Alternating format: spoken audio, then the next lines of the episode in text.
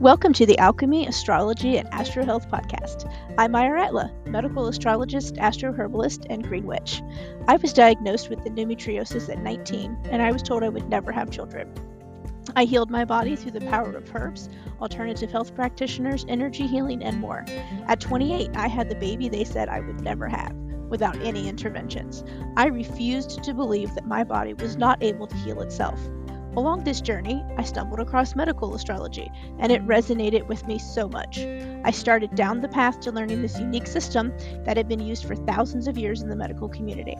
I now help other women heal their bodies using their cosmic blueprint, the unique blueprint that every person has embedded in their DNA from the stars. This system helps me see what's going on in your body on a cosmic level and exactly how to help you give your body what it needs to heal itself. We are all uniquely and amazingly designed, and when we learn to work with our design, love ourselves for how we are designed to function, and integrate the cosmos into our lives, I truly believe that we can see true and lasting health brought into our lives. If you are ready to change your life, heal your body, and learn to deeply love who you are, this podcast is for you. Come join me as I discuss medical astrology, astro nutrition, astro herbalism, health, wellness, spirituality, transformation, and so much more. I'm so excited you are joining me. Hi, everyone, and welcome back to Alchemy, Astrology, and Astro Health. I love saying that new name. anyway, thank you for joining me today. My topic today is going to be going over of like an overview of the signs that we have done over the past uh, series, the signs series. So we're kind of going to do an overview get all that together and out of the way, and then we will be moving on to the planets. Yay! All right. So, this series of the signs of medical astrology has been such a joy for me to conduct, and I really loved every minute of it, and I really hope you did too. But it is just so much fun. It's one of my favorite things to talk about is medical astrology, and of course, like most everybody knows, their sun sign, right? So it makes it more relatable, I think, um, to hear this stuff. But I really want to start off by saying that, well, yes, the main focus on the signs was them as like a native, meaning sun, moon, or rising sign in the series. In reality, you have all of the signs in your chart. You are all of them, and they make up all of you. So even if you don't have a planet located in that sign, that sign can still give you symptoms. So even though you may be like an Aries sun, and let's say a Taurus moon and a Gemini rising, that doesn't mean that you can't have signs and symptoms of like Pisces causing problems, right? This is because the planets are the main influences on the body. And depending on the sign they are in, they will exert more of that influence over the body systems and parts that rule that sign that are ruled by that sign, right? As you will learn in the upcoming week, these planetary influences are strong as fuck and they don't just affect only the sign they are in, they affect other planets and signs next to them, across from them, and adjacent to them. So, for example, let's say you have Taurus in your 10th house without any planets which is what I have in mind. so that's why we're using it. Um, but you have Saturn in your fourth house, which is directly across from the 10th house, right? Then Saturn's influence is also being presented onto Taurus as well. Because Saturn's influence is strong as fuck, y'all. Like, really strong. It affects so many other things besides just the sign and the body parts ruled by that sign that it's found in. So this can mean that you have symptoms of like Taurus ruled body systems having difficulties, even though Taurus stands alone in your 10th house. Does that make sense? We will obviously discuss all this more once until I get once I get into like the planets of the medical astrology series coming up.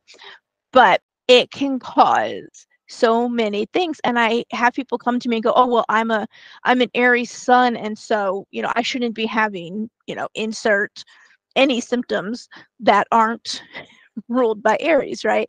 And unfortunately, that's just not how it works. I wish it was. I wish that it was just whatever your sun, moon, and rising sign was all there was to it.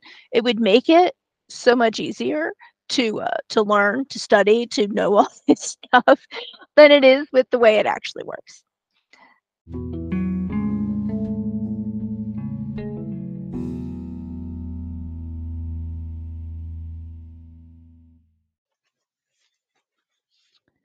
Are you sick and tired of being sick and tired? Tired of long, heavy, or painful periods? Tired of everything you eat making your stomach hurt? Tired of wanting a baby so badly you can taste it, but having no success in getting pregnant? Tired of dealing with PCOS or endometriosis and all the weird, wacky, and sometimes painful symptoms that come with that? Are you just tired of experiencing some sort of dysfunction in your body and having no one listen to you, truly hearing you, and offering solutions to the root cause? Have they even looked for the root cause? If this sounds like you, I got you. I suffered with extremely painful periods, passing large blood clots, ridiculously heavy flows, and infertility for years. I got no help from the medical system and was even looked down on and told I was just looking for drugs. No one actually listened to me or heard what I really wanted.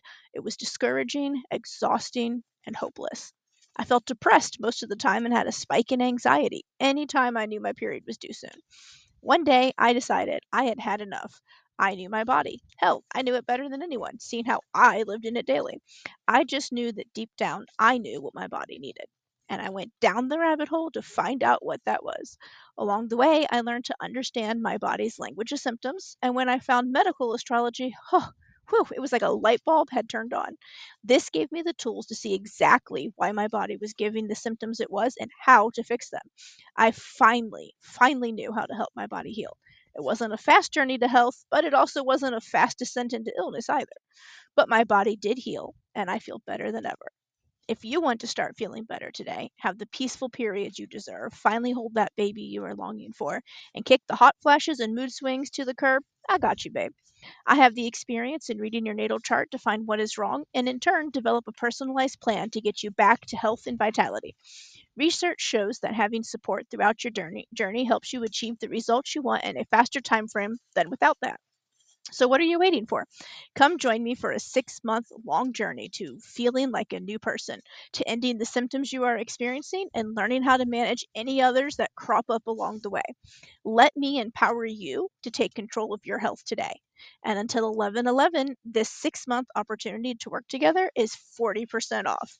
This means you pay for four months and you get two free. Together, let's unlock your cosmic blueprint. Start now so by the new year, you already have the new you. Put yourself and your health first because you deserve to feel your best all the time and not just some of the time. I promise you won't regret it. Head over to atlaastrology.com today to sign up before this deal leaves forever. Payment plans are available if needed.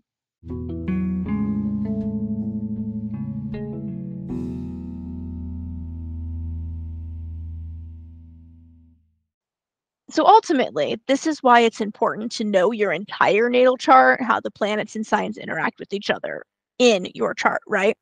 It's also important to note which house the signs and planets are located in, especially in medical astrology. It it's is in regular, you know, regular astrology as well. Um, but in medical astrology, it's really, really important. So the main houses I look at when like doing the medical astrology side of things is the first house, the sixth house, the eighth house, and the twelfth house. Those are the main ones that I look at the first house and the sixth house like together rule like your overall constitution and vitality and the most common health problems you're going to be afflicted with the eighth and 12th house rule different things so the eighth house is like the house of death but in this case they don't mean always mean death as in like truly physically dying it can mean death as in dying to other things and then you know change and things like that so i look at that because that is the house where you're going to see sometimes like the most crazy shit happen in your body. That makes sense.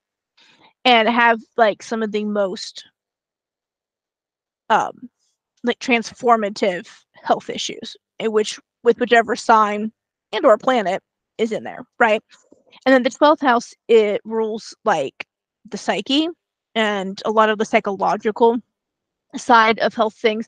And so I like to look there as well to see because sometimes the issues that we're physically experiencing are psychosomatic, meaning that it's more of a psych issue that's presenting with physical symptoms than it is like something physically wrong in our body.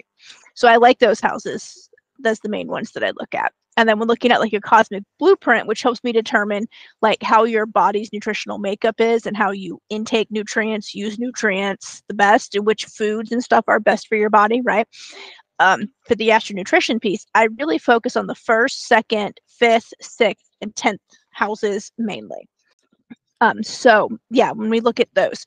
So again, these all do different things. Like the second house is all like your tastes and how food, you know, appeals to you the most. Are you more a person who like if it smells great, you're gonna chow down on it. You don't care if it looks great or not, or you're a person where it has to look visually appealing on top of tasting good or something. You know, there's different ways. And then um, the sixth house again is really important in uh, medical astrology and astro nutrition because it really shows how your body is designed to like break down nutrients and then use those in your body, which ultimately governs how your health is, right? If you're having trouble breaking down nutrients and using them, then your body's not going to feel well because you're not going to have the proper nutrition. And in this case, you know, which is like a tool, right, that your body uses to keep you happy and healthy, you're not going to have that tool available if you're not able to break down the nutrients in a way that your body can then assimilate it into where it needs it to go. So the sixth house is really fucking important. And the 10th house just in this case really shows me um kind of like okay, now that my food has broken down correctly, how am I going to best be able to like move my body and work and be productive based on the fact that my body has gotten all the nourishment that it needs.